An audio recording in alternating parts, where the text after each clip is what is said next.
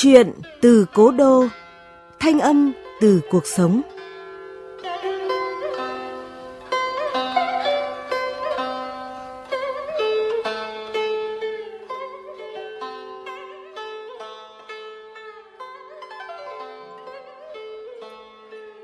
Chào mừng quý vị và các bạn đến với chuyện từ Cố Đô của báo Ninh Bình Điện tử, phát đều đặn vào 21 giờ tối thứ bảy hàng tuần tại địa chỉ website báo ninh bình.org.vn, các nền tảng số Spotify, Apple Podcast, Google Podcast.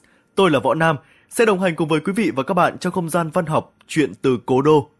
Chuyện từ Cố Đô sẽ mang đến những câu chuyện chọn lọc về nhiều nội dung, khía cạnh khác nhau trong cuộc sống như tình yêu, gia đình, xã hội, con người, cùng thông điệp nhân văn về cuộc sống qua giọng đọc ấm áp và truyền cảm. Câu chuyện tuần này có nhan đề Áo Thiên Thần của tác giả Hoàng Phương Nhâm qua giọng đọc Kim Ngọc.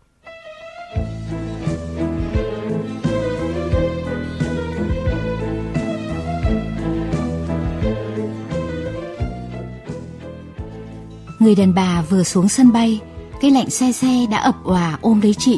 Chị cũng mở rộng vòng tay ôm siết lấy nó và hít hà một hơi thật sâu.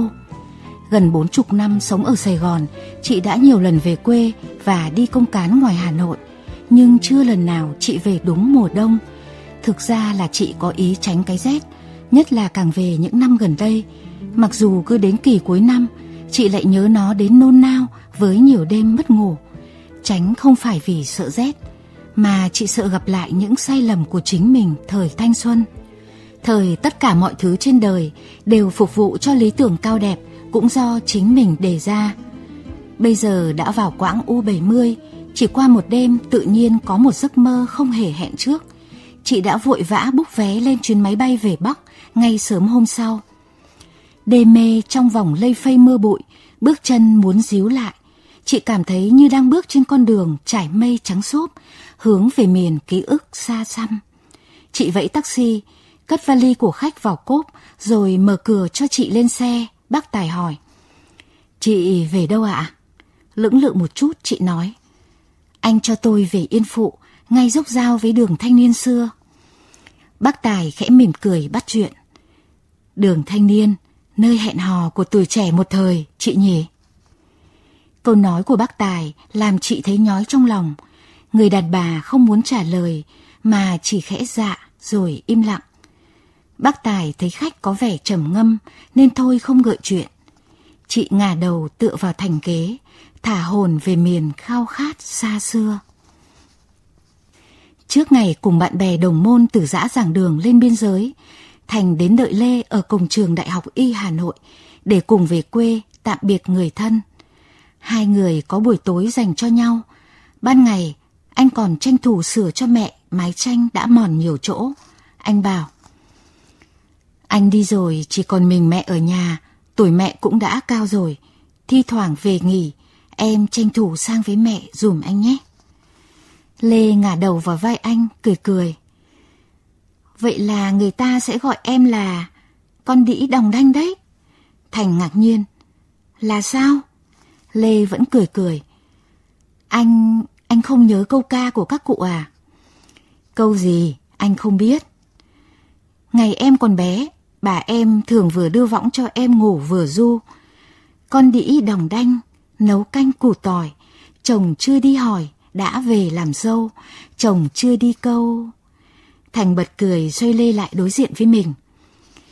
Chỉ có thế thôi à, kệ các cụ đi, mình yêu nhau mà, phải không? Trong mắt anh lộ chút lo lắng, lê cười. Em đùa anh thôi, anh yên tâm, mỗi lần về nghỉ em sẽ sang thăm mẹ. Thật nhé, thật, mẹ cũng thương em như thương anh. Nên em biết bổn phận của em mà. Lê thấy Thành thở ra như người vừa đặt một gánh nặng trên vai xuống. Anh quảng tay qua vai chị, hai người lặng lẽ sóng bước trên đường đê. Đêm cuối tháng không trăng, nhưng trời đầy sao, ánh sao đủ sáng để hai người nhìn rõ mặt nhau. Dưới chân đê, phía ngoài là con sông đang mùa cạn, dòng nước lững lờ uể oải trôi xuôi. Phía trong cánh đồng lúa mới vừa bén rễ, nên chỉ thấy một màu trắng mờ của nước. Không gian im ắng lạ thường, đến nỗi Lê nghe rõ tiếng thành thở, nhịp thở mỗi lúc thêm gấp gáp, như anh đang cố gắng chấn giữ điều gì đó. Đến dưới một lùm cây trinh nữ, anh dừng lại. Mình ngồi xuống đây đi em, anh thấy mỏi chân rồi. Lê ngoan ngoãn ngồi xuống cạnh Thành. Anh kéo cô ngồi sát lại. Cô thấy hơi thở của anh nóng ấm bên tai. Toàn thân Lê dạo rực, con tim gõ nhịp trong lồng ngực liên hồi như chống trận. Lê nghiêng người, chõi tay chống xuống lớp cỏ may non mượt mà mới thức dậy, sau giấc ngủ dài suốt mùa đông, để chấn tĩnh con tim khó bảo. Dường như không cưỡng nổi, khi thấy Lê từ từ ngả hẳn người xuống cỏ, Thành đổ ập lên người Lê, ghi cô thật chặt trong vòng tay cứng cáp của mình và đặt lên môi cô một nụ hôn nóng bỏng. Lê đê mê, cảm thấy như có một làn xương trắng muốt, thật mỏng, thật ấm, cuốn lấy hai người. Cô như bị nhấn chìm sâu trong cảm giác đó và tận hưởng nó. Mãi đến khi những ngón tay của Thành như kẻ mù lòa phạm vào vùng đất cấm, Lê mới sực tỉnh. Bản năng tự vệ trong cô chợt trỗi dậy, cô đẩy anh ngã ngửa trên vệ cỏ, rồi co chân chạy như ma đuổi một mạch về nhà. Lê đổ vật xuống giường và bật khóc vì một nỗi sợ mơ hồ. Khi đã bình tĩnh lại, cô tự hỏi điều gì vừa xảy ra với mình vậy. Hành động của Thành làm bản năng con gái trong cô sợ hãi và sự kiêu hãnh của cô bị xúc phạm. Lê không thể đối diện với anh nữa. Cô lau sạch nước mắt, ngồi dậy, lấy cuốn sổ ghi nhật ký của mình, xé một tờ giấy trắng, run rẩy viết. Tạm dừng tại đây, vực thẳm. Cô cho tờ giấy đã viết vào bao thư dán kín lại. Ngoài bao thư Lê viết, Lê gửi Thành với thái độ cương quyết Lê đặt bao thư cạnh gối, rồi cứ chăn chờ. Lệ tràn mi không sao chợp mắt được. Sáng hôm sau Lê dậy thật sớm, thấy con gái có vẻ vội vã, mẹ hỏi. Con dậy chi sớm vậy? Con lên trường mẹ ạ. Sao bảo con được nghỉ hai ngày? À, con quên mất, chiều nay khoa con có buổi lễ kết nạp đảng viên mới. Cả thằng Thành cùng đi luôn hả con? À, con không biết. Có lẽ chỉ con đi thôi mẹ ạ. Ngập ngừng một chút, Lê lấy bao thư đưa cho mẹ. Mẹ, mẹ giúp con đưa cho anh Thành nếu anh ấy sang đây, mẹ nhé. Nói chưa dứt câu, Lê đã ôm lấy mẹ rồi đi như chạy ra ngoài con lộ để bắt xe lên trường. Không quay đầu nhìn mẹ, nhưng cô cảm thấy mẹ dường như đã đoán ra điều gì. Kệ thôi, tại anh ấy coi thường mình đấy chứ. Ngồi trên xe gần nửa số hành khách là bộ đội. Trong số đó có cả những người không còn trai trẻ, nét mặt ai cũng trầm ngâm. Họ mặc những bộ quân phục không quần mới. Thì thoảng lại có một chiếc xe quân sự lướt qua. Tự nhiên, Lê cảm thấy một chút áy náy về hành động của mình, về bức thư ngắn ngủi viết đêm qua. Nhưng sự kiêu hãnh đã lên tiếng tự bảo chữa. Kệ thôi, tại anh ấy coi thường mình đấy chứ. Nói kệ, nhưng tận sâu trong tâm khảm, nhịp đập của trái tim Lê vẫn có điều gì giáo giác không yên. Đôi khi đứng trước một sự quyết định nào đó, lý trí và con tim cứ cố đi theo hai con đường khác nhau, nhưng khốn nỗi, chúng lại không thể tách nhau ra được. Bởi vậy trong lòng người ta cảm thấy sự rằng xé, dây dứt. Khi một bên tưởng như đã thắng, thì lại chẳng được một phút hân hoan, Lê gục đầu vào thành ghế phía trước trong tâm trạng như vậy cho đến khi xe dừng trả khách tại bến cuối hành trình.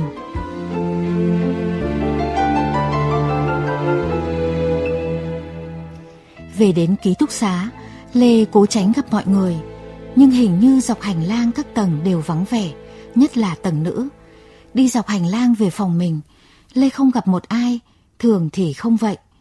Cô không quan tâm về điều đó, Mở cửa phòng không cả rút chìa khóa, Lê lao thẳng đến giường mình và nặng nề xeo người xuống. Sự vắng lặng như đồng lõa với cảm xúc của Lê khiến cô òa khóc, khóc như chưa bao giờ được khóc. Nhưng thật lạ, khi khóc một mình không có ai để an ủi, nước mắt thường cạn nhanh hơn, tâm trí tĩnh lại nhanh hơn, để rồi giấc ngủ nhẹ nhàng lan đến như đám mây bông, dợp che một khoảng mênh mông, thư thái. Lê choàng tỉnh khi có ai vỗ nhẹ vào cánh tay để thõng ra ngoài giường. Mày lên khi nào vậy? Đến thăm Hoàng Mai chưa? Mới lên, Hoàng Mai làm sao? An Quân hy sinh rồi, vừa nhận được tin sáng nay. Mai nó khóc chết đi sống lại. Bọn này phải đưa nó vào cấp cứu trong viện. Hai người họ mới tạm biệt nhau chưa tròn hai tháng. Lê ngơ ngác như chưa hiểu rõ lời bạn nói. Hả? Hy, hy sinh à? Cấp, cấp cứu hả? Cô bạn phát bản. An Quân, người yêu của Hoàng Mai vừa hy sinh rồi. Nghe nói trong đêm pháo địch câu dồn dập từ bên kia biên giới sang. Chốt của tiểu đội anh ấy bị dập tơi bời, hy sinh hết. Các anh ấy lẫn vào bụi đá cả rồi. Cô bạn khóc sấm dứt. Hai người họ mới đính hôn, dự định cuối năm ra trường thì cưới. Vậy mà... Lê Trừng như vừa thoát khỏi sự u mê nào đó, cô choàng dậy hỏi. Hả, mấy giờ rồi, mấy giờ rồi? Khoảng hơn 5 giờ chiều gì đó. Cái gì, nay thứ mấy rồi? Cô bạn ngạc nhiên. Mày ở trên trời rơi xuống à? Nay thứ năm rồi. Lê lẩm bẩm. Không lẽ mình ngủ liền từ chiều qua đến giờ? Vậy thì tối nay đơn vị anh ấy đi rồi. Không kịp chảy đầu, Lê vuốt vuốt mái tóc, rồi với cọng dây thun cột lại. Cô chạy ảo ra cửa, không nghe cô bạn gọi với theo hỏi điều gì. Xuống đến chân cầu thang, thấy chiếc xe đạp của ai dựa kề đó. Lê nhảy đại lên, phóng như bay ra cổng. Vừa cắm đầu cắm cổ đạp xe, cô vừa lầm rầm cầu khấn. Chờ em, chờ em nhé. Và suốt dọc đường, cô không nghĩ được điều gì khác ngoài lời cầu mong ấy. Đến ngã rẽ vào nơi đơn vị anh, Lê đã thấy những chuyến xe zin ba cầu chở bộ đội lặc lè bỏ trên đường đất đỏ đầy những ổ gà. Cô xuống xe, đứng nép vào lề đường thất vọng nhìn theo đoàn xe. Thế là không kịp rồi. Anh đã đi rồi, nước mắt trào ra lăn dài trên má. Cả một đoàn xe dài thế kia, làm sao biết được anh trên xe nào? Không, nhất định phải để anh nhìn thấy cô. Lê đẩy chiếc xe đạp đổ cành vào vệ cỏ, rồi chạy theo đoàn xe. Cô không nghe thấy gì, ngoài tiếng động cơ xe nặng nhọc bò lên dốc. Tới đỉnh dốc, có một chiếc xe lán sang bên đường rồi dừng lại. Một người từ trên xe nhảy xuống, chạy ngược về phía Lê. Cô sững lại một giây, rồi thẳng thốt gọi. Thành! Cô nhào tới gục đầu vào khuôn ngực anh vạm vỡ.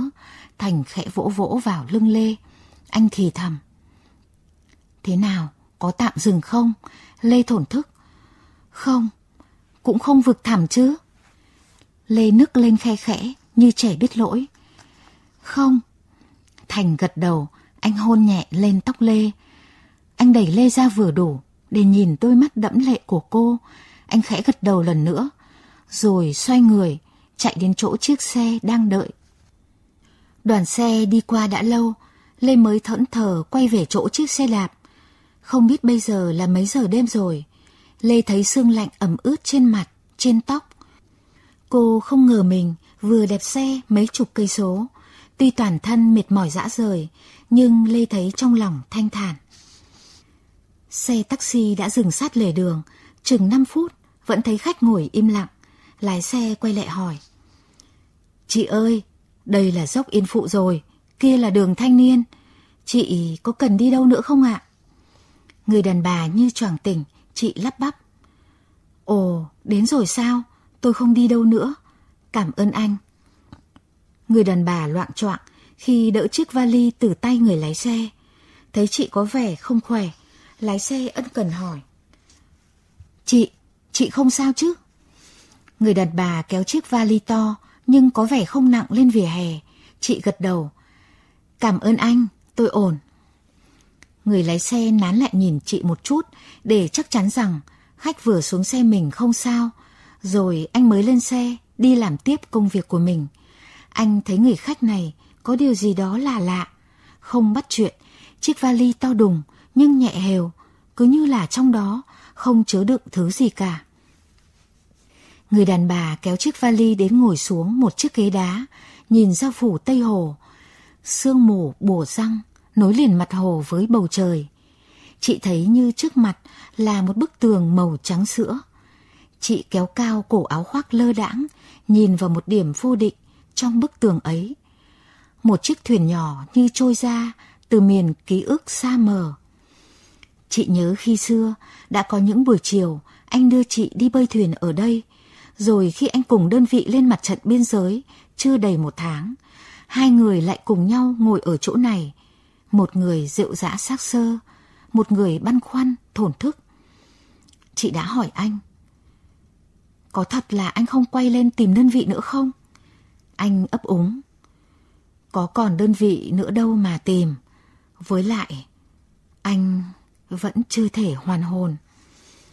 Nhìn anh rũ xuống như tàu lá héo, chị gặng. Nhưng, nhưng anh có lên trên ấy không? Anh khẽ gục gạc đầu, tiếng anh như từ xa lắm vọng lại. Cũng không biết nữa, có thể không? Chị đứng bật dậy ngạc nhiên. Nghĩa là đào ngũ. Anh im lặng, đầu gục xuống ngực. Nước mắt chị trào ra. Chị thấy vừa giận, vừa thương. Chị gặng lại, thái độ căng thẳng. Anh định ghi tên mình vào danh sách những kẻ đào ngũ à? Đào ngũ lúc này là phản bội tổ quốc đấy. Anh có biết không?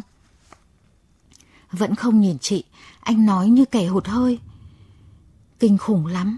Hình ảnh những chiếc xe tăng địch gầm rú, nghiến lên cả người sống, người chết.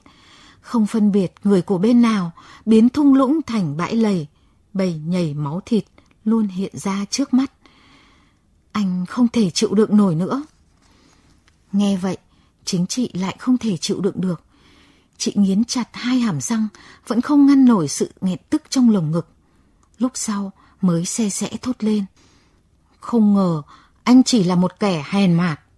Tôi sẽ viết đơn tình nguyện lên đó. Rồi chị bỏ đi, nước mắt tuôn rơi, ướt đẫm ngực áo. Chị đau đớn vì chính anh đã làm đổ vỡ niềm tin và sự kiêu hãnh của chị. Đêm ấy, chị viết đơn gửi lên cấp trên tình nguyện ra mặt trận.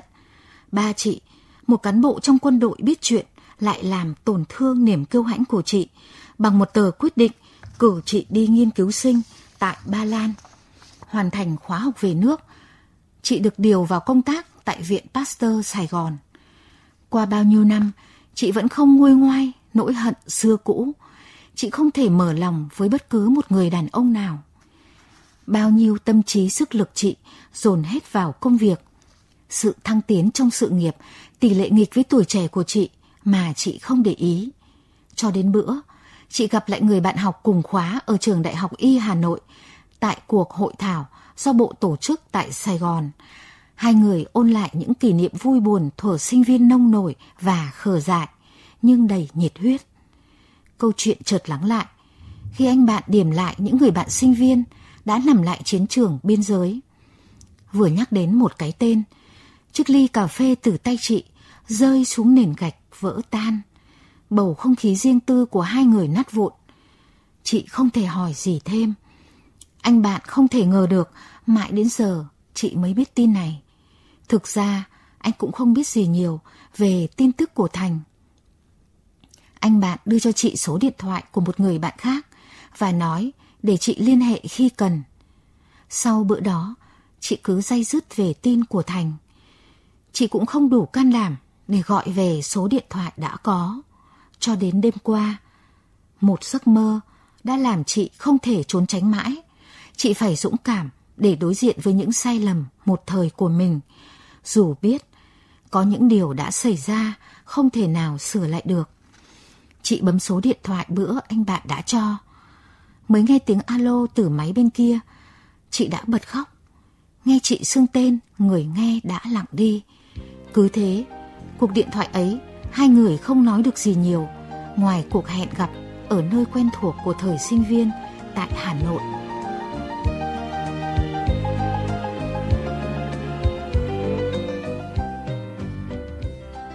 Năm nay rét muộn, sương mù lại nhiều hơn mọi lần chị về Bắc. Người đàn ông một tay áo rỗng, khập khiễng bước đến ngồi xuống cạnh người đàn bà. Người đàn bà quay lại, khẽ nắm lấy bàn tay còn lại của người đàn ông ba bàn tay siết chặt lấy nhau, san sẻ tất cả những gì mà họ chưa thể nói ngay được bằng lời. Sau rồi, người đàn ông cũng kể. Thành trở lại mặt trận phía Bắc, ngay sau khi Lê bay sang Ba Lan. Tình cờ, chúng tôi được biên chế về cùng đại đội. Đơn vị lập chốt canh giữ hơn chục cây số đường biên. Khi ấy, địch ở bên kia đường biên, nhưng thường câu pháo và tổ chức các cuộc tập kích sang đất của ta. Tôi bị trúng đạn trong một cuộc tập kích của địch. Trận ấy chúng kéo sang đông lắm. Chúng tôi bị tổn thất nặng nên được lệnh rút về tuyến sau. Thành vừa cõng tôi, vừa xả súng chặn địch. Biết mình bị nặng quá, tôi bảo Thành để tôi lại. Nhưng cậu ấy bảo, cậu không thể chết, cả tớ cũng vậy. Chúng ta phải sống để chứng tỏ mình không phải thằng hèn. Dù có lúc mình đã hèn thật. Nhưng rồi chỉ có một mình tôi về với mẹ anh ấy. Nhận được tin của Thành, cụ suy sụp rất nhanh. Nhưng cụ bảo với tôi là cụ cố sống chờ bạn của Thành về. Trước khi mất, cụ còn dặn tôi. Khi nào gặp bạn của thằng Thành, anh bảo con bé rằng Thằng Thành nó không hèn tí nào, con bé hãy ngẩng cao đầu mà bước. Người đàn bà càng siết chặt bàn tay người đàn ông, chị nghẹn ngào. Tôi là người có lỗi, tôi đã phải trả giá cho sai lầm của mình. Đêm rồi tôi đã gặp lại Thành và đồng đội của anh ấy trong một giấc mơ. Thân thể ai cũng bầm dập, áo quần sách tà tơi. Anh ấy nói, biên giới lạnh lắm, và anh ấy lúc nào cũng muốn gặp tôi. Chị yên tâm, ngày mai chúng ta sẽ lên với anh ấy. Cảm ơn anh. Khi nhấc chiếc vali của người đàn bà lên xe, người đàn ông bảo Mai chị không cần phải mang theo vali cồng cành như này, tôi sẽ chuẩn bị cho chị một cái nhỏ gọn hơn. Thứ lỗi, vì tôi hỏi tò mò, sao chiếc vali to thế này lại nhẹ tênh vậy? Vì trong đó toàn quần áo cho các anh ấy, của các thiên thần rất nhẹ.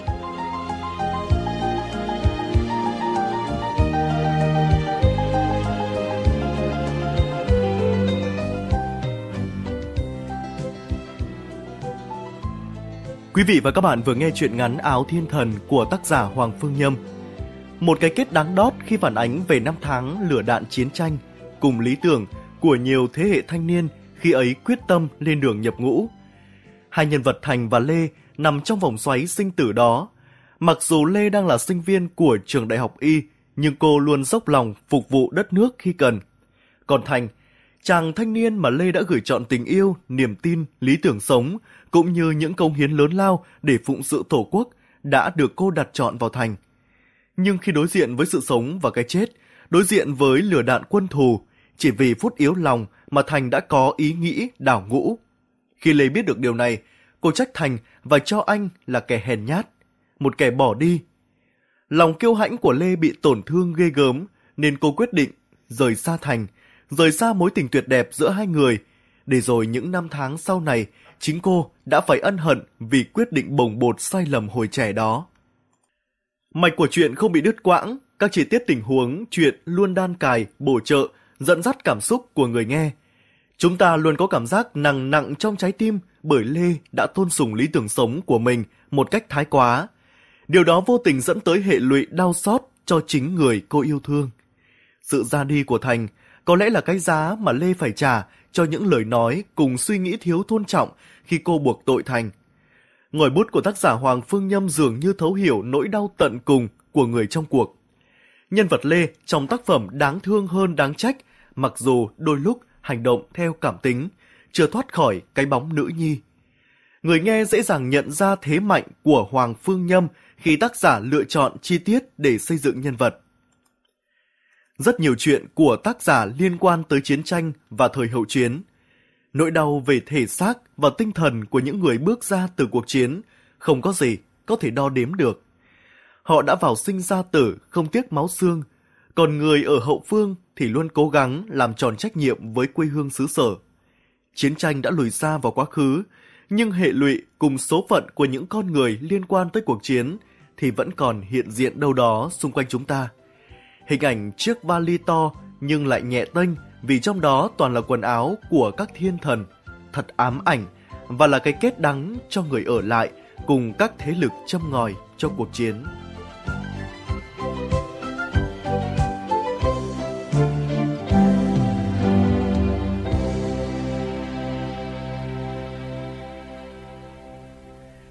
Thưa quý vị, chuyện từ cố đô tuần này đến đây là kết thúc.